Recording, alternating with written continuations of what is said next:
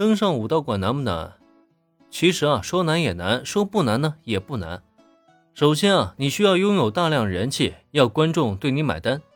同时幕后呢，也要有大量资源推动，才有资格去考虑登上武道馆这件事情。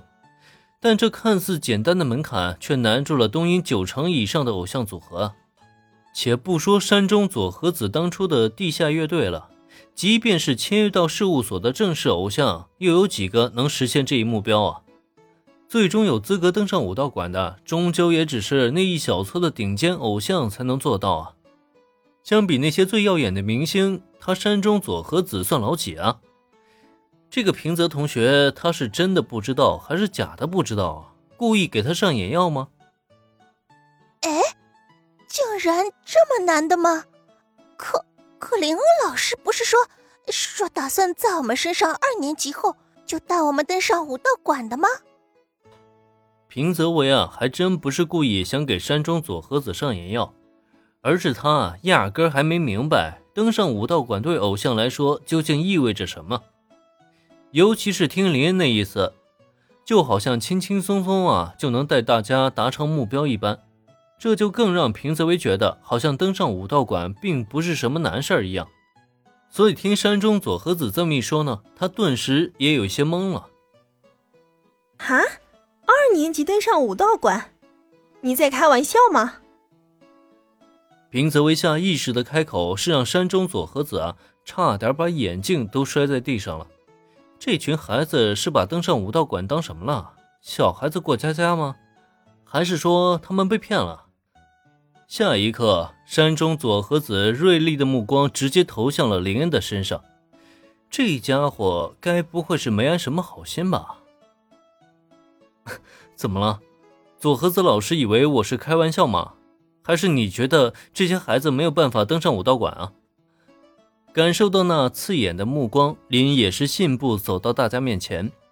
刚刚的对话都被他听到了。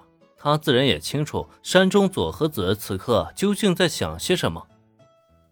我觉得，你觉得我应该怎么觉得？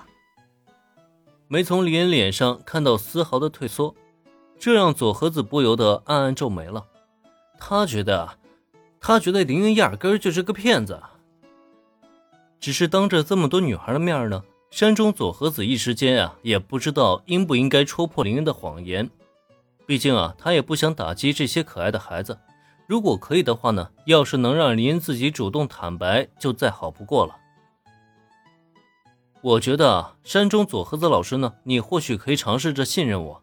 毕竟咱们都已经是自己人了，不是吗？我带着大家登上武道馆，作为顾问老师的你呢，也不一样可以收到一份荣誉吗？山中佐和子啊，那跟绕口令一样的话，以及那刺眼的眼神。如果换成心虚一点的，怕不是早就逃跑开溜了。可林恩偏偏没有，相反的，他甚至还笑吟吟的开口，顿时把山中佐和子给气得够呛啊！好啊，忽悠了这些小姑娘也就罢了，现在还想来忽悠他？林恩以为他像这些纯洁的小花们一样好骗吗？这家伙简直是不见棺材不落泪啊！既然这样的话，佐和子就决定在这里戳穿他的谎言。当然了，如果山中佐和子老师你还是不信的话，我也没办法。要不然这样吧，咱们打个赌，怎么样？就赌大家在升上二年级之后，我能不能带着大家一起登上武道馆？啊！